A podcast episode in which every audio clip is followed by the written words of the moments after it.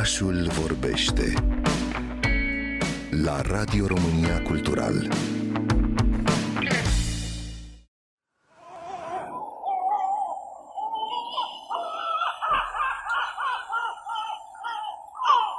Nu doar picioarele, ci și ciocul este galben la acest pescăruș. Penajul e mai tern, cu alb, negru și gri la adult și maro marmorat la pui.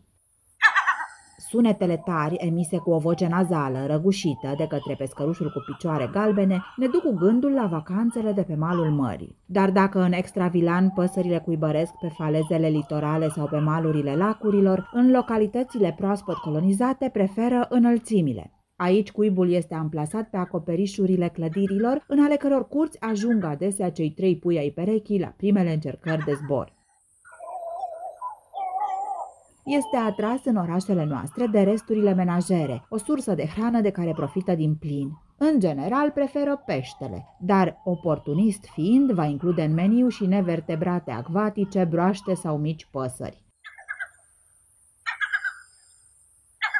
Pescărușul cu picioare galbene este sedentar, prezent tot timpul anului, dar păsările tinere pot hoinări la distanțe mari față de locurile de cuibărire.